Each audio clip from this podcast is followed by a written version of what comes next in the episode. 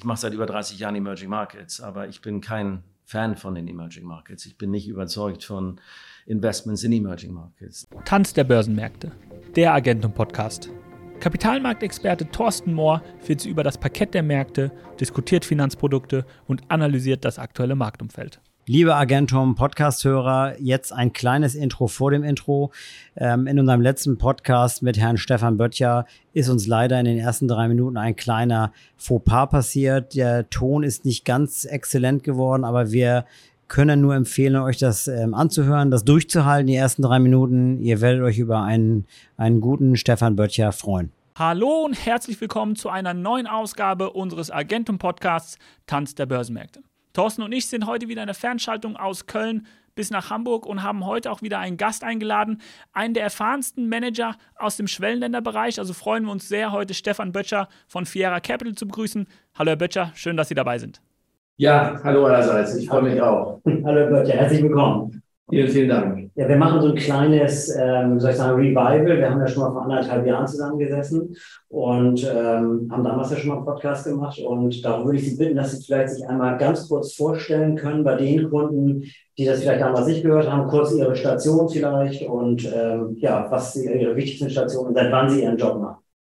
Ja, gut, äh, schon eine ganze Zeit. Ich mache die Emerging Markets schon seit über 30 Jahren im Grunde genommen. Ich habe ursprünglich mal in Hamburg tatsächlich begonnen, äh, bei der Bundesbank und dann später bei Markert Stein. Aber Markert hatte damals kein Börsenbüro. Das heißt, man wollte über London und dann Frankfurt äh, ein Börsenbüro aufbauen und ich war einer der Glücklichen, die dort ausgebildet wurden.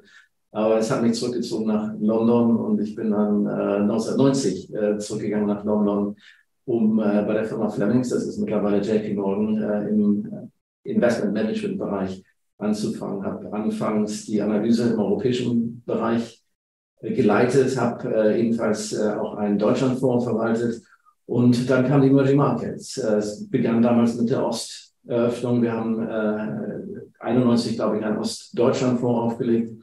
Dann kam der Tschechienfonds, der Russlandfonds und dann das Thema Osteuropa. Und das war dann letztendlich mein Steckenpferd. Äh, von daher relativ frühzeitig in meiner Karriere die ähm, Affinität aufgebaut zu den Emerging Markets. Und das hat mir immer Spaß gemacht zu meiner Reisen, aber auch diese neuen Märkte mit den vielen äh, Umstrukturierungen.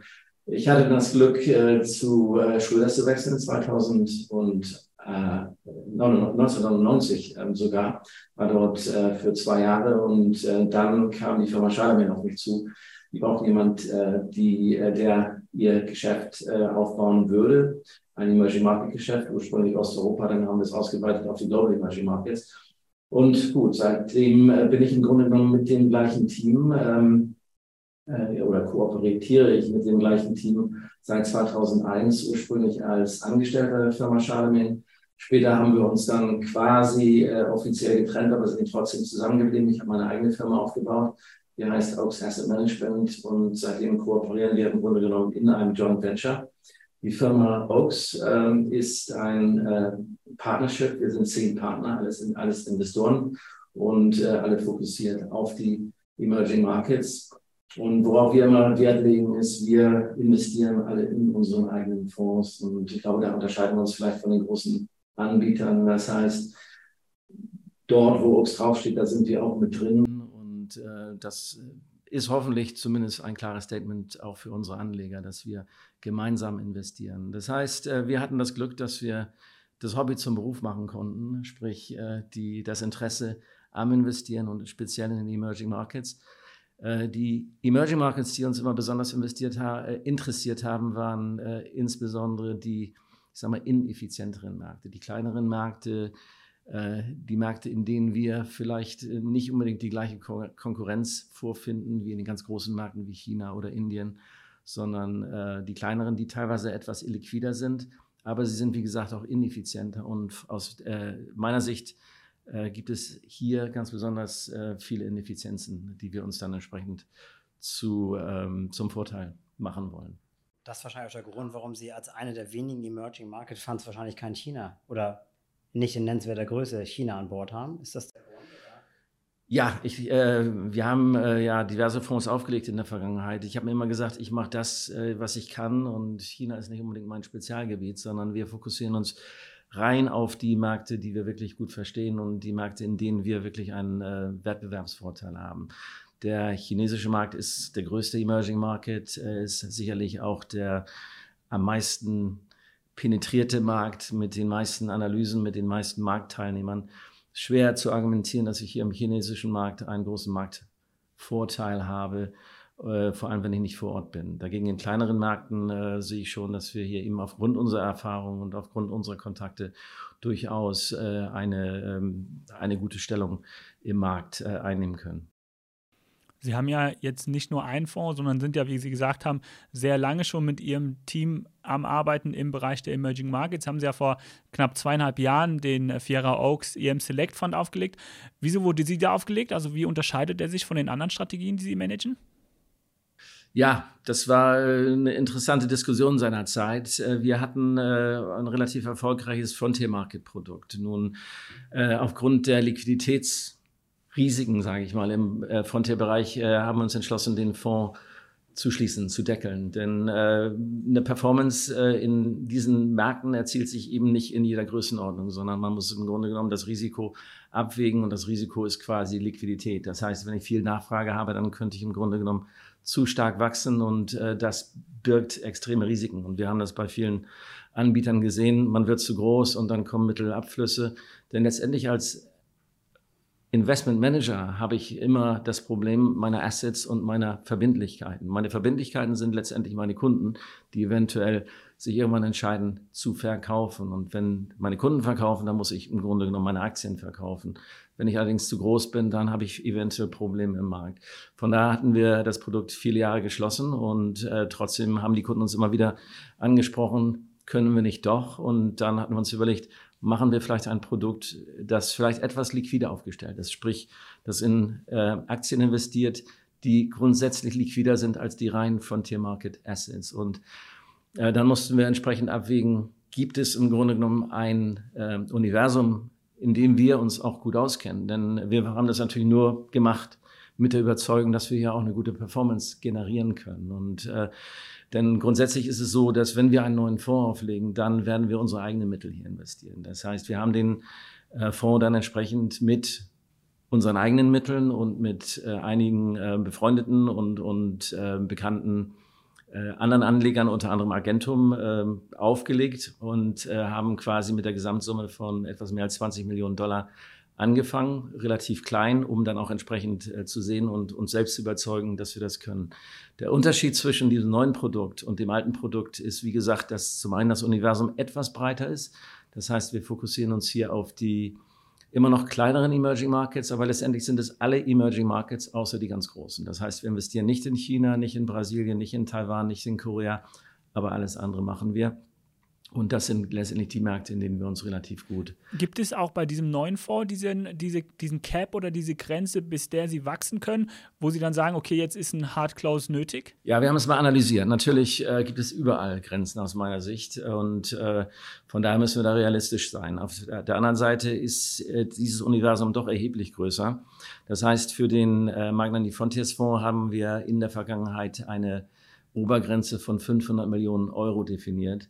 Für dieses neue Produkt liegt die Grenze eher bei zwei Milliarden Euro. Das heißt, wir haben noch sehr viel Luft nach oben. Momentan hat das Produkt eine Größe von 120 Millionen Euro. Das heißt, äh, gegenüber zwei Millionen, äh, zwei Milliarden äh, Kapazitätsgrenze haben wir schon relativ viel Luft nach oben. Aber sicherlich äh, werden wir äh, die Situation auf dem Weg hoffentlich äh, in die Richtung mehrere hundert Millionen dann auch wiederum analysieren und sehen, äh, macht es Sinn oder müssen wir das äh, eventuell überdenken. Aber momentan schätze ich die Kapazität doch erheblich höher ein.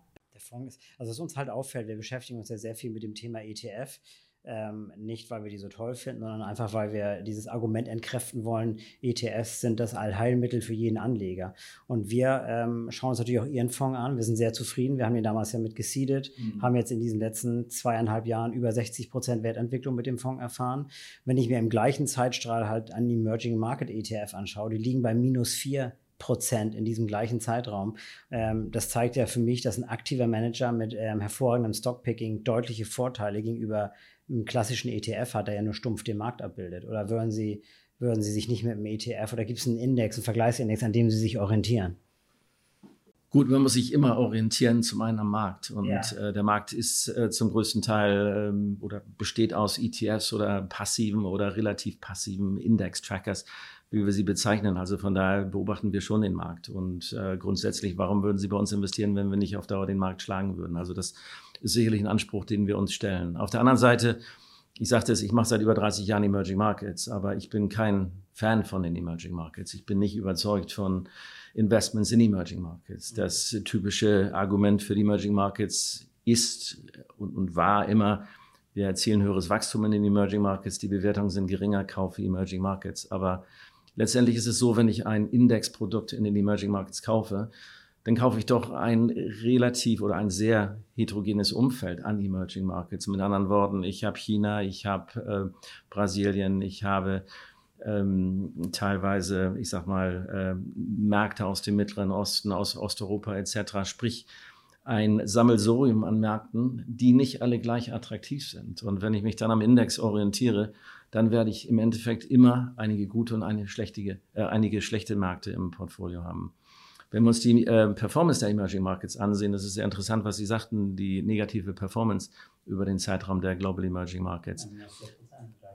Genau, aber wenn wir uns dann gleichzeitig ansehen, äh, wie haben die einzelnen Märkte performt in diesem Universum, dann sehen wir, in den Emerging Markets haben wir typischerweise die besten Märkte im globalen Umfeld gefunden, aber auch die schlechtesten Märkte. Und das ist der Punkt. Das heißt, wenn ich im Grunde genommen, ich sage mal, als, als erste äh, oder als ersten Ansatz in meinem Prozess die schlechten Märkte vermeide, dann habe ich schon relativ viel erreicht. Dagegen, wenn ich ein ETF kaufe, dann habe ich die schlechten und die guten alle zusammen und dann bekomme ich im Grunde genommen ein gemischt Warenprodukt dabei raus. Und, und von daher aus meiner Sicht, und das ist Teil unseres, ich nenne das mal Risikomanagement und ist nicht unbedingt Teil des Investmentprozesses, ich muss erstmal mein Universum reduzieren und die schlechten Märkte eliminieren. Und, und äh, ich glaube, das ist uns relativ gut gelungen.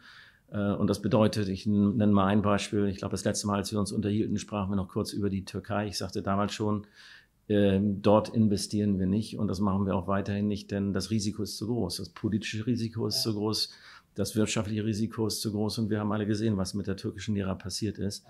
Ähm, da müssen wir nicht versuchen, schlau zu sein. Da werden wir auch nicht untergewichtet sein, sondern wenn wir Risiken sehen, dann sind wir in den Märkten einfach nicht äh, vertreten. Man sagt ja oft, dass steigende Zinsen, und jetzt haben wir ja in den letzten Monaten massiv steigende Zinsen gehabt, es den Emerging Markets im Allgemeinen schwerer machen, eine gute Performance zu erzielen, weil einfach die Liquiditätsversorgung ein bisschen schlechter wird. Das hat man bei ihrem Produkt ja gar nicht gesehen. Also man hat zwar im, im, im im letzten Jahr eine, gewisse Volatilität gesehen, aber die war ja äh, in allen Märkten vorhanden. Aber gerade in, in diesem Jahr sieht man ja nichts davon, dass äh, steigende Zinsen in irgendeiner Form ihnen schaden. Ganz im Gegenteil. Mhm. Ich habe das Gefühl, dass es ja eher für sie noch äh, ein Zusatzturbo ist, eine Zusatzbeschleunigung. so, so, wie sich das Produkt entwickelt. Also man, ja, es wird einem mehr Angst und Bange, wenn man sich den Chart anschaut. Vielen, vielen Dank. Ja, äh, auf der anderen Seite muss man sagen, wir haben natürlich momentan ein sehr gutes Börsenumfeld. Also es ist nicht so, als wenn nur die Emerging Markets oder nur unser Produkt gelaufen ist, äh, sondern äh, sind ja einige andere Märkte auch einigermaßen gut gelaufen. Aber Fakt ist, äh, dass zum einen der Zinszyklus nicht unbedingt äh, koordiniert ist mit dem globalen Zinszyklus. Mhm. Äh, Vietnam beispielsweise ist für uns eine relativ hohe Position. Ich glaube, es ist einer der drei großen Märkte im Portfolio. Ja. In Vietnam haben wir in diesem Jahr fünf Zinsreduzierungen, fünf Zinssenkungen seit Jahresanfang gesehen. Das heißt, da sehen wir, wir reden in äh, unseren Märkten in Amerika, in Europa über weitere Zinserhöhungen. Und hier sind momentan beispielsweise die Interbank Rates, also der Interbankenmarkt, der liegt knapp über 0% momentan. Das heißt, hier haben wir eine sehr, ähm, ähm, äh, eine, eine, sehr, äh, wie sagt man auf Deutsch, eine loose ähm, Fiscal Policy, ja, im Grunde genommen. Also das heißt, äh, eine sehr expansive Geldpolitik. Warum kann äh, Vietnam sich das erlauben? Das liegt vor allem daran, weil man relativ hohe Investitionen bekommt, beispielsweise über ähm, Direktinvestitionen. Das heißt, äh, die Mittel kommen in den Markt und man hat keine Währungsprobleme trotz der fallenden Zinsen. Ähm, ein anderes Beispiel ist, äh, wenn wir über die Emerging Markets reden. Die Emerging Markets haben sich teilweise relativ stark verändert. Ich rede nicht über alle Emerging Markets, aber einige. Ich denke da beispielsweise an Indonesien. Indonesien war vor weniger als zehn Jahren eins der, eines der großen Five, äh, Fragile Five mhm. Länder, wenn Sie sich erinnern. Mittlerweile ist Indonesien das Land mit äh, einem Außenhandelsüberschuss und mit, einem relativ, mit einer relativ äh, ausgeglichenen Haushaltspolitik. Das bedeutet, diese Schwachwährung Indonesien, die existiert nicht mehr. Warum ist das der Fall? Weil äh, die Regierung sich entschieden hat, wir exportieren keine Rohstoffe mehr. Wir, wir, exportieren nur noch veredelte Rohstoffe. Das heißt, man hat ein Embargo auf die Rohstoffe äh, ausgesetzt. Das bedeutete, dass die Chinesen, die diese Rohstoffe kaufen wollten, mussten in Indonesien investieren. Ich versuche das mal etwas vereinfacht darzustellen. Das heißt, man bekam Direktinvestitionen. Das heißt, das half der Kapitalbilanz im ersten Schritt. Zum zweiten äh, exportiert man jetzt veredelte Produkte. Das hilft der Außenhandelsbilanz. Das hilft wiederum dann der Währung. Im Umkehrschluss haben wir äh, auf, äh, dadurch weniger Inflation, fallende Zinsen und eine starke Währung. Das heißt, Indonesien, glaube ich, ist ein, ein extrem gutes Beispiel eines Landes, das sich extrem gewandelt hat in den letzten zehn Jahren. Wie gesagt, von einem Fragile Five hin zu einem Stable Five, würde ich mal sagen. Eines der attraktivsten äh, Länder im Bereich der Emerging Markets oder der, ich sag mal, äh, Frontier Markets. Hat sich ja gut entwickelt. Also im Vergleich zu Deutschland ist das ja genau andersherum. Naja, gut, der Deutschland äh, ist, ist, natürlich, äh, es ist immer schwierig, äh, jetzt äh, für eine entwickelte Volkswirtschaft ja. große Veränderungen vorzunehmen. Aber das Gute ist, und das ist der Vorteil vieler dieser Länder, dass sie natürlich auch sehr, sehr stark wachsen. Das heißt, wir sehen in Ländern wie Indonesien oder auch Vietnam etc. Äh, Wirtschaftswachstum von über 5 Prozent im Trend und starke Veränderungen, Opportunitäten und wie gesagt sehr hohe Direktinvestitionen. Und äh, ich meine, das ist ja auch noch ein anderes Thema für beispielsweise Länder wie Vietnam oder auch Indonesien. Die profitieren sehr stark von Direktinvestitionen, beispielsweise aufgrund der Tatsache, dass der Handelskrieg zwischen China und den USA mhm. quasi Alternativen benötigt. Und das sind dann entsprechend Billiglohnländer, sage ich mal, wie Vietnam oder äh, auch, auch Indonesien und, und viele andere. Wie viele Einzelwerte haben Sie aktuell in Ihrem Portfolio? Wir haben in der Regel, äh, oder nicht in der Regel, wir haben maximal 60 Port äh, Portfoliopositionen ja. im Portfolio. Das heißt, wir sind relativ breit gestreut. Auf der anderen Seite im Portfolio der Ansatz ist der, dass wir nie eine Position von weniger als einem Prozent haben. Das heißt, die typische Position liegt irgendwo zwischen 1 und 7 Prozent im Portfolio. Also die größte Position ist dann 7 Prozent bei Ihnen? Genau. Und welche ist das? Welche, welche Aktie haben Sie? Im, äh, momentan haben wir haben so zwei, drei etwas größere Positionen. Zum einen haben wir eine äh, Position in äh, Vietnam. Das ist eine ähm, IT- Firma. Und zwar, die profitieren eben wiederum davon, dass die Lohnkosten erheblich geringer sind in Vietnam. Der Hauptabsatzmarkt ist in Japan und in den USA. Und die Firma hat massive Marktanteile gewonnen, handelt mit einem KGV vom 14-fachen bei einem Wachstum von etwa 20, 25 Prozent. Das heißt, äh, hier würde ich erwarten, wenn sich der vietnamesische Markt öffnet, und das ist unsere Erwartung, ich muss da vielleicht äh, zu erklären, der Markt ist momentan nicht unbedingt frei zugänglich für alle Markt. Teilnehmer, weil es Auslandsbeschränkungen oder Beschränkungen für Ausländer gibt. Und äh, zum Zweiten sind äh, die Rahmenbedingungen der Infrastruktur nach wie vor etwas schwierig. Mhm. Ähm, ich gebe Ihnen da mal ein Beispiel. In Vietnam muss man ein Investment quasi zwei Tage vorfinanzieren. Mit anderen Worten, wenn ich am nächsten Montag in Vietnam eine Aktie kaufen möchte, dann müsste ich im Grunde genommen heute am Mittwoch äh, schon äh, die Gelder im Grunde genommen transferieren. Mhm. Äh, das macht die Sache natürlich kompliziert, weil in der Zwischenzeit habe ich äh, ein gewisses Währungsrisiko und zum Zweiten weiß ich gar nicht, ob ich die Aktie am Montag noch kaufen möchte, weil der Kurs könnte sich entsprechend verändert haben. Insofern nehmen momentan viele Investoren Abstand von den Investitionen in, äh, in den Markt. Das wird sich ändern. In den nächsten sechs bis neun Monaten wird die Infrastruktur dort verbessert und ich erwarte einen massiven Liquiditätsschub in Vietnam. Das heißt, hier haben wir eine Aktie, die hoffentlich relativ stark eben von diesen Infrastrukturmaßnahmen profitieren wird. Und in der Zwischenzeit sind wir gut bedient mit dem Wachstum äh, des Titels und äh, das machen wir uns im Grunde genommen zugute. Das heißt, Sie gehen auch von einem, von einem großen Potenzial aus für die Zukunft, wenn die Märkte dann auch bessere Infrastruktur haben und besser zugänglich sind? Ja, grundsätzlich ist es so, dass, äh, ich sage mal, die besten Märkte in der Vergangenheit in den Emerging Markets waren letztendlich die Märkte, die, ich sage mal, sich deutlich verändert haben aufgrund von politischen Veränderungen, aufgrund von ähm, wirtschaftlichen Veränderungen, die sicherlich durch die politischen Veränderungen bedingt sind Und was typischerweise einhergeht mit, einer, mit einem Reformprozess im politischen und äh, wirtschaftlichen Bereich, ist eine Börsenreform. Dinge wie Privatisierung beispielsweise, ähm, wie im Grunde genommen auch preiswerterer Zugang zu Privatinvestitionen, ähm, eben Börsenkapital etc.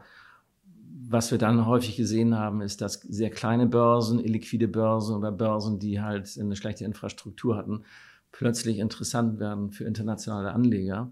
Und äh, das führt dann häufig dazu, dass auch äh, Börsen beispielsweise von den großen Indexfirmen, sprich MSCI beispielsweise, anders kategorisiert werden. Äh, das heißt, ein Markt wie Vietnam beispielsweise wird heute als Frontier Market kategorisiert. Das Interessante an den Frontier-Märkten ist, es ist im Grunde genommen eine Asset-Klasse, die für die meisten internationalen Anleger gar nicht existiert und vor allem auch nicht interessant ist. Wenn ich allerdings äh, plötzlich dann eine Aufwertung erfahre und werde ein Emerging Market, dann bedeutet das, dass sämtliche passiven Produkte, sprich die ETFs, über die wir gerade sprachen, die haben keine Wahl, die müssen plötzlich in Vietnam investieren. Das heißt, ich habe massive Zuflüsse.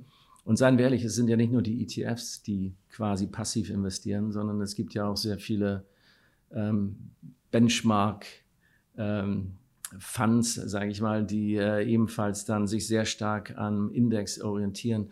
Das heißt, hier habe ich dann nochmal einen Multiplikator der Investitionen. Und das würde bedeuten im Grunde genommen, dass wenn es zu einer Aufwertung käme, dass äh, wir dann eben auch eine, äh, eine Konvergenz der Bewertung erwarten würden. Das heißt, äh, heute notiert der vietnamesische Markt ungefähr bei einem Kursgewinnverhältnis von zehnfachen. Das heißt, er ist mehr oder weniger der günstigste Markt in Südostasien, obwohl das Wachstum in Vietnam das höchste ist. Die Währung ist quasi mehr oder weniger eine der stabilsten im Gesamtraum äh, und die Unternehmen entwickeln sich sehr gut. Also das macht keinen Sinn und das hat rein technische äh, Gründe, warum der Markt so preiswert ist. Und, und das ist sicherlich ein langfristiges Argument. Kurzfristig setzen wir auf die Unternehmensentwicklung und, und nicht auf äh, die strukturellen Veränderungen. Aber wenn das eintreten sollte, dann haben wir, glaube ich, nochmal einen extra Schub. Und äh, ich glaube, dass wir hier eine gewisse Dynamik sehen werden in den nächsten zwei Jahren. Das ist ja ein relativ positives Umfeld. Äh, tut mir leid, Thorsten, nur eine kurze Nachfrage dazu, weil es ist ja ein relativ positives Umfeld. Trotzdem sehen wir ja diesen Krisenherd mit dem Taiwan-Konflikt. Könnte das negative Auswirkungen auf den kompletten Emerging Markets Sektor haben? Ich glaube, wenn es da tatsächlich zu äh, Ausschreitungen kommen sollte, dann wird es auf, auf die globalen Märkte negative Auswirkungen haben. Ich meine, ich denke ja nur beispielsweise an TSMC, der größte Chip-Hersteller der Welt. Ich meine, da werden wir alle Probleme haben. Also ich glaube, wenn da tatsächlich äh, was passieren sollte, dann äh, haben wir tatsächlich ganz andere Probleme als eine Allokation zwischen den Emerging Markets und den äh, äh Developed Markets vorzunehmen. Aber äh, wenn wir tatsächlich dann vielleicht doch mal äh, anschauen, im Grunde genommen, wie ist die Abhängigkeit von China der, ähm, ich sag mal, kleineren Märkte, ich sagte es ja eben schon, zum einen eben aufgrund des Handelskonfliktes äh, sehe ich doch, dass viele der Märkte, in die wir investieren, stark profitieren eben. Das Land, das am meisten profitiert hat von den Handelsströmen und von den Investitionen, ist tatsächlich Vietnam. Da gibt es viele Statistiken, die äh, relativ gut illustrieren, wie im Grunde genommen der Handel mit den USA zugenommen hat, genau in den Bereichen, in denen er mit China abgenommen hat. Wobei Vietnam erheblich kleiner ist. Mit anderen Worten, wenn China ein, zwei Prozent verliert, dann sind das gleichzeitig ähm, Dimensionen im zweistelligen Bereich für Vietnam. Das andere Land, das sehr stark profitiert hat, ist Mexiko, eben aufgrund dieses äh, Onshoring-Argumentes, äh, sprich ähm, hier sehen wir, äh, Nearshoring, Entschuldigung, das heißt, hier sehen wir sehr starke Investitionen, gerade im nordmexikanischen Bereich. Äh, das heißt, es gibt doch einige Länder im Grunde genommen, die nicht äh, nur darunter leiden unter diesem Konflikt, sondern auch davon profitieren.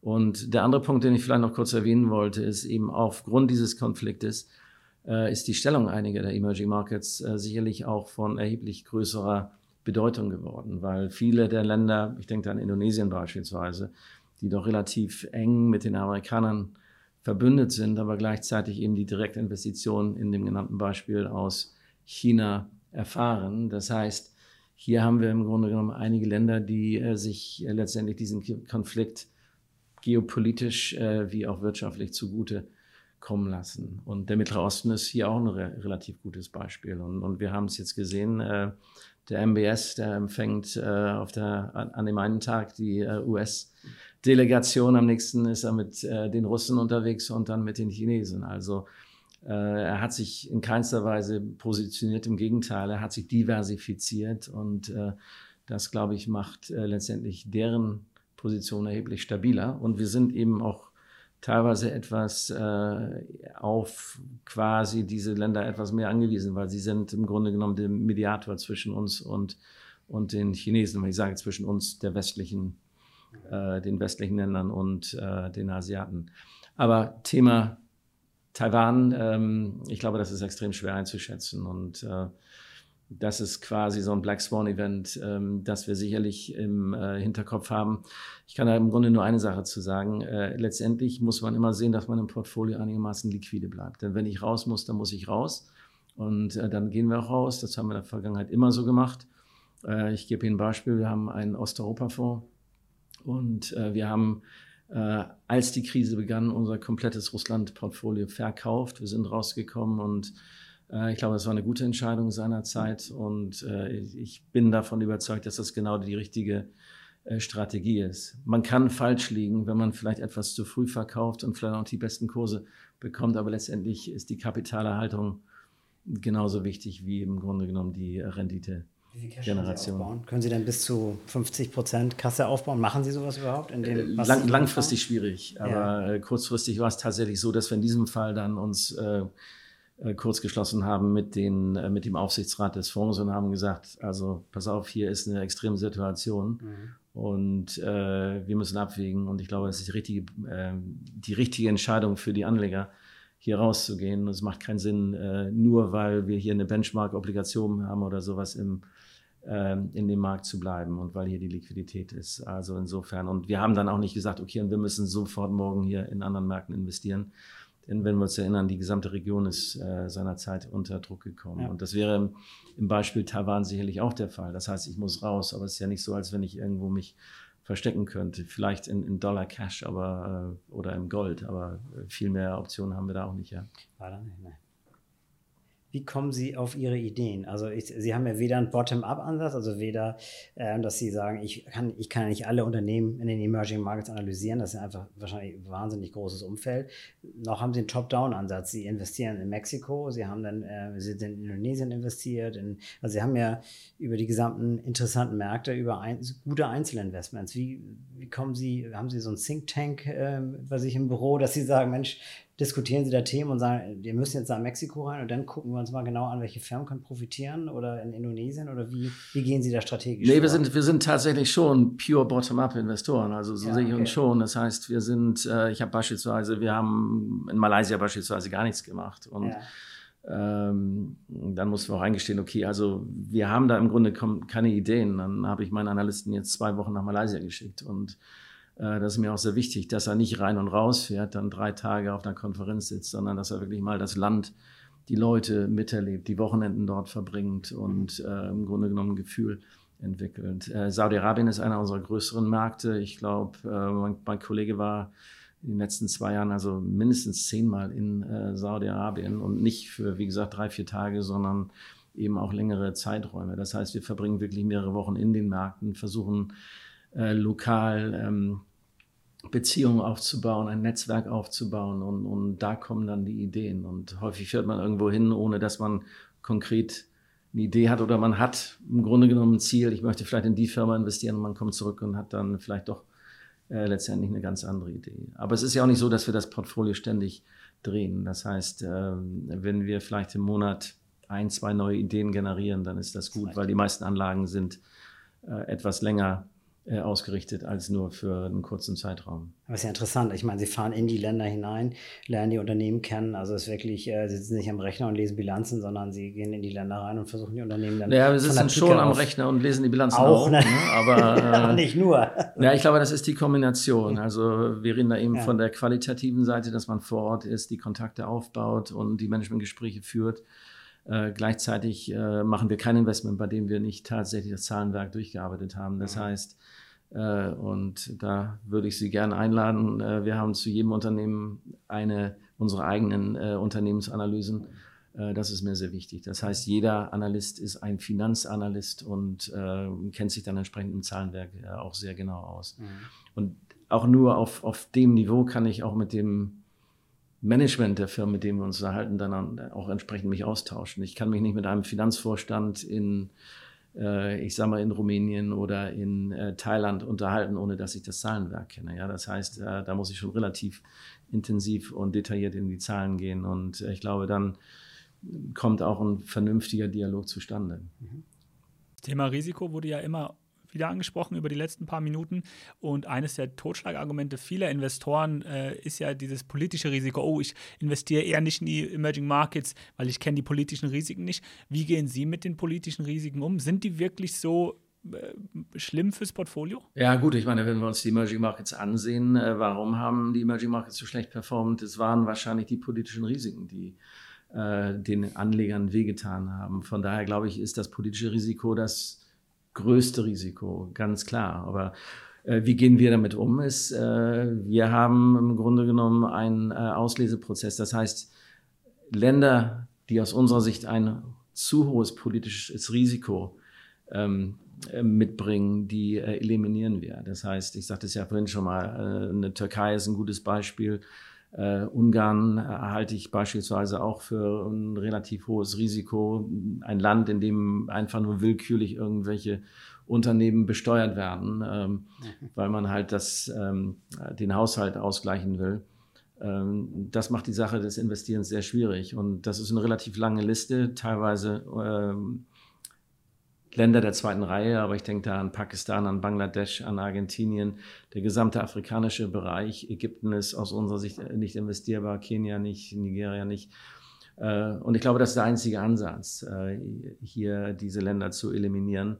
Und dann kann ich mich fokussieren auf die Länder, die äh, aus meiner Sicht stabil sind oder aus unserer Sicht stabil sind und eben auf den Bottom-up-Ansatz fokussieren die Frage, die häufig dann aufkommt, ist, okay, was wisst ihr dann über Politik und über ähm, Volkswirtschaft, wenn ihr einen reinen Bottom-up-Ansatz habt? Aber ich glaube, in den Gesprächen mit den, äh, denn wenn wir beispielsweise nach Südostasien gehen und mit, uns mit dem Management unterhalten, das sind Leute, die sind eben involviert, die tauschen sich regelmäßig aus mit dem äh, Establishment in dem Land. Das heißt, äh, hier habe ich, äh, glaube ich, ähm, eine sehr gute Basis, um letztendlich die Probleme des Landes zu diskutieren. Und wenn ich sehe, ein Unternehmen hat eventuell gewisse äh, Probleme oder, oder, oder sieht gewisse Risiken in Bezug auf die Währung oder in Bezug auf die ähm, Fiskalpolitik, sprich die Besteuerung etc., äh, dann bekomme ich schon, glaube ich, ein relativ gutes Gefühl dafür, wo potenziell Risiken sind. Im Endeffekt ist es relativ einfach. Ich kann nicht auf jeder Hochzeit tanzen und wenn ich irgendwo gewisse Gelegenheiten eben übersehe, dann ist das kein Problem. Kein Problem für mich, kein Problem für den Anleger, solange ich äh, nach wie vor ein stabiles Portfolio habe. Das ist es ja. Also die, die Stabilität ist ja enorm, muss man wirklich sagen. Also ja, und ich sage immer, das Wichtigste ist im Grunde genommen, die Fehler zu vermeiden. Und dann ja. habe ich im Grunde genommen schon ein relativ gutes Portfolio. Und wenn ich zurückblicke, im Grunde genommen die etwas schwierigeren Jahre waren eigentlich die Jahre, in denen es hier und da vielleicht dann doch mal eine etwas schwierigere Situation gegeben hat. Halten Sie dann die, die Segmente, in denen Sie jetzt aktuell investieren, für schon hoch bewertet? Oder würden Sie sagen, da ist noch enormes Potenzial? Oder sagen Sie, jetzt sieht man teilweise schon äh, in bestimmten Segmenten in Vietnam oder bestimmte Sättigungsprozesse, dass man da jetzt erstmal wieder zum Durchatmen kommen wird? Oder ist das eher nicht zu sehen? Naja, gut, ich meine, ähm, es ist ja immer so, wenn äh, Aktien extrem niedrig bewertet sind und äh, letztendlich erfüllen sie alle Kriterien, sprich, ich habe Good Corporate Governance, ich habe gutes Wachstum, ich habe einen wunderbaren Cashflow, eine stabile Bilanz etc., äh, dann überlegt man schon, irgendwas stimmt hier nicht. Ja? Das heißt, man, man beginnt zu investieren. Das heißt, wir gehen ja nicht gleich mit einer, einer 4, 5, 6-prozentigen Position da rein. Das heißt, man muss auch ein gewisses Vertrauen aufbauen und äh, auch überzeugt sein, dass keine äh, vielleicht am Anfang nicht absehbaren Risiken bestehen. Und dann bauen wir auf. Auf der anderen Seite ist es so, wenn die Aktie dann 30, 40, 50 Prozent gelaufen ist, dann äh, muss man natürlich abwägen. Die Position wird immer größer und die Conviction wird immer geringer. Also da äh, muss man entsprechend adjustieren. Das heißt, wir adjustieren die Position dann sicherlich schon nach oben, äh, nach unten. Äh, und insofern ist es schwierig, allgemein zu sprechen. Ähm, aber vielleicht mal fürs Gesamtportfolio. Wir haben momentan für 23 Schätzungen KGV von etwa dem Elffachen. Äh, ich halte das immer noch für relativ attraktiv. Mhm. Ähm, wir schätzen, dass wir mit dem Portfolio etwa 20 Prozent preiswerter sind äh, als die Global Emerging Markets. wobei auch hier hängt es immer so ein bisschen von der Definition ab. Und wir sehen relativ gutes Wachstum in unseren Unternehmen. Also von daher denke ich, haben wir schon Luft nach oben. Aber letztendlich, wenn eine Firma das Preisziel erreicht hat, dann ähm, muss ich verkaufen. Man sollte sich das vielleicht auch so vorstellen. Es ist ja ein Team da und, und wir sind anders vielleicht als, ich sage mal, eine größere Asset Management Gesellschaft. Das heißt, die Analysten, die werden nicht im Grunde genommen mit einem hohen Grundgehalt ausgestattet, sondern jeder bekommt im Grunde genommen seinen Erfolg quittiert über im Grunde genommen die Performance, die er generiert. Das mhm. heißt, die Analysten konkurrieren tagtäglich im Grunde genommen um die Allokation im Portfolio. Und ich glaube, das ist sehr wichtig. Das heißt, ich diskutiere wirklich ständig mit, mit den Kollegen, die ihre besten Ideen ins Portfolio bekommen möchten. Aber letztendlich ist jede Kaufentscheidung gleichzeitig eine Verkaufsentscheidung, denn wenn ich voll investiert bin, dann äh, kann ich natürlich kein Kapital generieren, Richtig. außer über Verkäufe natürlich. Also da ist der Wettbewerb schon enorm, kann ich mir vorstellen. Da will sicherlich keiner, dass seine Position verkauft wird, die er ihn vorher sehr gut verargumentiert hat. Oder ist das, ist das trotzdem noch freundschaftlich im Team? Ja, nee, es ist sehr freundschaftlich ja. zum Glück. Ja. Also, äh, und das ist auch, glaube ich, das A und O. Ich glaube, es ist wie bei jeder Fußballmannschaft. Man kann äh, gute Spieler haben, aber wenn man, selbst wenn man keine Weltklasse-Spieler hat, wenn man im Grunde genommen eine Harmonie im Team hat, wenn das System funktioniert, mhm. dann kommen auch die Erfolge. Und ich glaube, das ist das Entscheidende eben, dass äh, das Team funktioniert. Und ich glaube, das können wir sicherlich äh, mit Überzeugung sagen, dass ähm, genau das ein aus meiner Sicht äh, entscheidender Faktor ist für doch die relativ ähm, positive Performance. Auf der anderen Seite ist auch ganz klar, zu viel Harmonie ist auch nicht gut. Also von daher äh, glaube ich, haben wir da eine, eine gesunde Mischung, sage ich mal. Ja. Wie viele Länder besuchen Sie im Jahr? Ach Gott, das habe ich gar nicht gezählt. Eigentlich sind wir ständig äh, auf Reisen, aber ähm, ähm, muss ich leider passen. Aber wir sind also im Jahr mehrfach in äh, Südost, also ich persönlich mehrfach in Südostasien, äh, im Mittleren Osten sicherlich äh, ebenfalls vielleicht sechs, sieben Mal und äh, ja, darüber hinaus Osteuropa natürlich immer wichtig. Äh, ich war jetzt, glaube ich, äh, allein in den letzten Monaten in, in Griechenland, in Rumänien, in Polen waren wir. Jetzt geht es nach Mexiko, also wir sind schon viel unterwegs. Also, aber es bin ja nicht nur ich, sondern es sind auch die Kollegen, wie gesagt, und äh, von daher reisen wir teilweise zusammen, aber auch die Kollegen allein oder miteinander. Also von daher sind wir alle unterwegs. Aber wichtig ist natürlich, dass man dann nicht die Kommunikation verliert. Das heißt, äh, die Basis ist London und äh, das ist im Grunde genommen äh, der Ort, an dem wir uns austauschen und die Entscheidung treffen. Okay. Weil wir, weil wir so stark über die Länderallokation sprechen. Ich hatte im Vorfeld mal in die Länderallokation des Fonds geschaut und war etwas überrascht, weil ich rund 7% USA im Portfolio gesehen habe. Wie passt das ins Portfolio? Ähm, ich glaube, das ist eher, ich sage mal, ein Druckfehler, weil manchmal, wenn wir äh, Unternehmen, äh, in Unternehmen investieren, die in Nordamerika gelistet sind, äh, das sind aber teilweise Emerging Market Unternehmen, beispielsweise mexikanische Unternehmen, haben häufig ein Dual Listing, aber das sind dann in diesem Fall äh, mexikanische Unternehmen. Also, äh, um das klarzustellen, in den USA investieren wir nicht. Sehr gut. Hätte mich Kennen überrascht. Wir nicht, kennen wir uns nicht aus. Also. Und Griechenland ist für Sie ein Emerging Market. Wäre das richtig?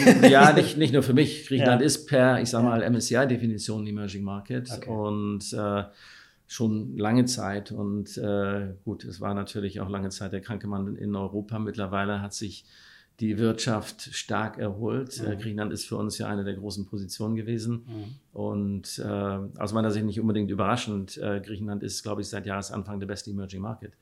Äh, der Markt hat sich mit über 40 Prozent, glaube ich, äh, entwickelt in diesem ja. Jahr.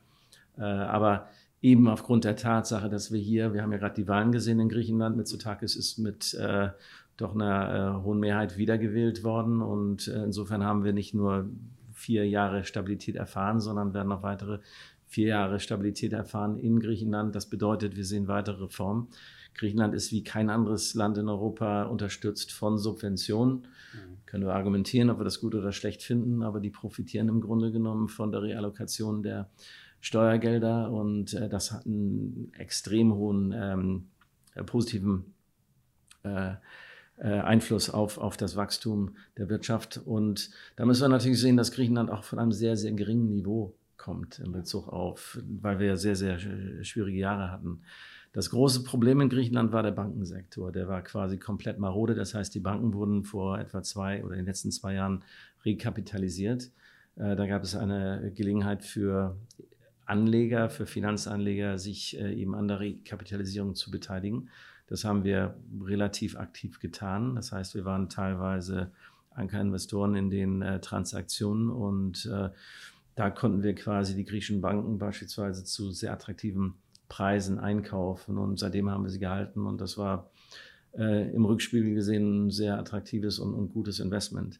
Was wir jetzt sehen, ist äh, letztendlich nach den Wahlen wird Griechenland in den nächsten, ich schätze mal, zwei Monaten ähm, ein Upgrade bekommen äh, auf der Bond-Seite zum Investment-Grade-Status.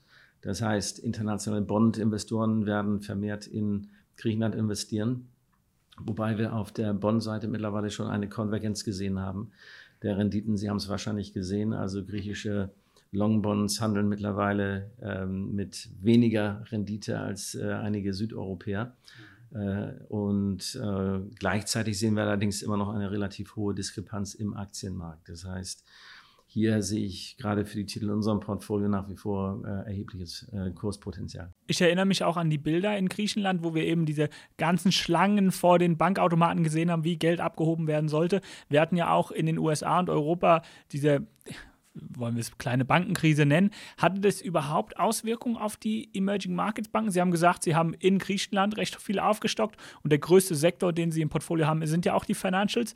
Ist das zum größten Teil durch Griechenland abgedeckt? Nein, also Banken haben wir in relativ vielen Bereichen. Ähm, ich glaube, wer sich das Portfolio ansieht, der bekommt schnell den Eindruck, wir sind relativ stark in einem Sektor gewichtet und das bedeutet ein großes Risiko. Aber wir sollten nicht vergessen, dass äh, die Banken, die regionalen Banken in den verschiedenen Ländern äh, so gut wie keine Korrelation haben. Das heißt, Banken in äh, Vietnam, wie ich schon sagte, die hängen am Zinszyklus in Vietnam und dort haben wir extrem niedrige Zinsen und die Zinsen sind stark gefallen. Äh, gleichzeitig hängen beispielsweise Banken in Saudi-Arabien am US-Zins, weil wir hier quasi eine gekoppelte Währung haben. Äh, dann haben wir in Griechenland Banken, die im Grunde genommen durch einen Restrukturierungsprozess gehen insofern äh, sehe ich hier, obwohl es ein Thema zu sein scheint, im Grunde genommen eine relativ geringe Überschneidung. Und äh, was wir auch gesehen haben, ist, die Korrelation ist sehr gering. Das heißt, Banken sind keine globalen Investmentbanken, sondern das sind regionale Banken, die sehr abhängig sind von der Inlandsnachfrage. Und das ist vielleicht auch das Hauptthema unseres Portfolios, dass es hier tatsächlich um die Inlandsnachfrage geht geht. Äh, da spielen Banken äh, eine gewisse Rolle, da spielt der Konsum eine Rolle. Äh, das sind die Themen. Und in den globalen Themen sehe ich auch nicht, dass wir da große Wettbewerbsvorteile haben. Da kennen sich andere Leute mit Sicherheit besser aus als wir. Aber vor Ort haben wir, glaube ich, ein guten, gutes Gefühl für die Entwicklung. Zum Abschluss würde ich gerne, Herr Böttcher, vielleicht noch mal ganz kurz auf den Ausblick für die nächsten sechs bis zwölf Monate kommen. Wie sehen Sie die Emerging Markets und Ihre Strategie positioniert? Ähm, positives, ähm, positiver Ausblick für die Zukunft? Ich sage mal ja. Also Emerging Markets ist äh, immer schwierig, weil wenn wir über Emerging Markets sprechen, müssen wir über China sprechen und da müssen wir über die globalen Märkte sprechen, denn China ist ein Thema für sich. Äh, da habe ich keine Meinung, weil äh, das äh, kann so oder so ausgehen. Fakt ist, der Chine chinesische Markt ist sehr preiswert, aber Fakt ist auch, wir investieren nicht in China. Insofern ist es für mich nicht unbedingt das primäre Thema. Dann haben wir die, Südost also die nordasiatischen Märkte, die hängen sehr stark eben an den Exportmärkten. Da hängen wir dann relativ stark an der, stark auch äh, von der US-Konjunktur ab. Das heißt, das sind schwierige Themen.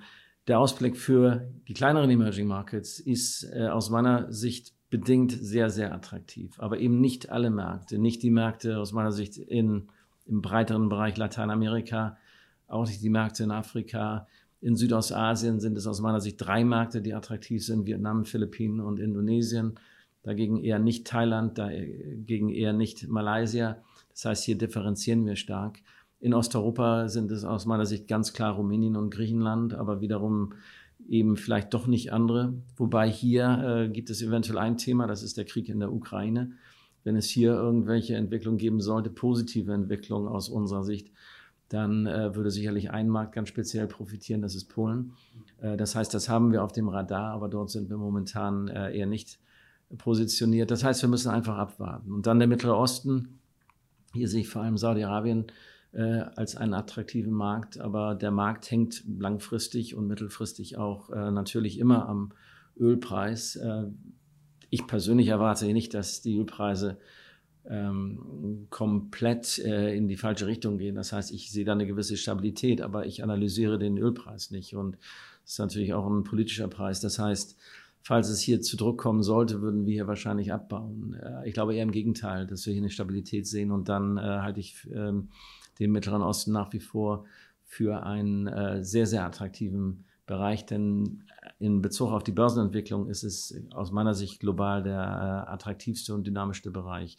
Das heißt, wir versuchen uns wirklich zu fokussieren auf die, äh, ich sag mal, attraktivsten Bereiche in Bezug auf Stabilität, in Bezug auf Wachstum, in Bezug auf ähm, Bewertung und in Bezug auf eventuell Auslöser, die äh, zu einer positiven Performance äh, führen könnten. Ähm, mit anderen Worten, ähm, und äh, ich versuche da nochmal darauf hinzuweisen, ich bin nicht immer positiv, aber ich bin nach wie vor optimistisch für die zweite Jahreshälfte. Also ähm, ja, der Ausblick ist äh, für die Länder, in die wir investieren, für die Aktien, in die wir investieren, äh, definitiv positiv. Klasse, dann sage ich vielen, vielen Dank. Vielen Dank für das erfrischende Gespräch. Man merkt hier wirklich, wie das aktive Management gelebt wird und nicht unbedingt das Benchmark-Hugging die, die erste Priorität hat. Also von meiner Seite vielen lieben Dank und beste Grüße nach Hamburg. Vielen Dank. Vielen Dank, Olli. Vielen Dank, Herr Böttcher.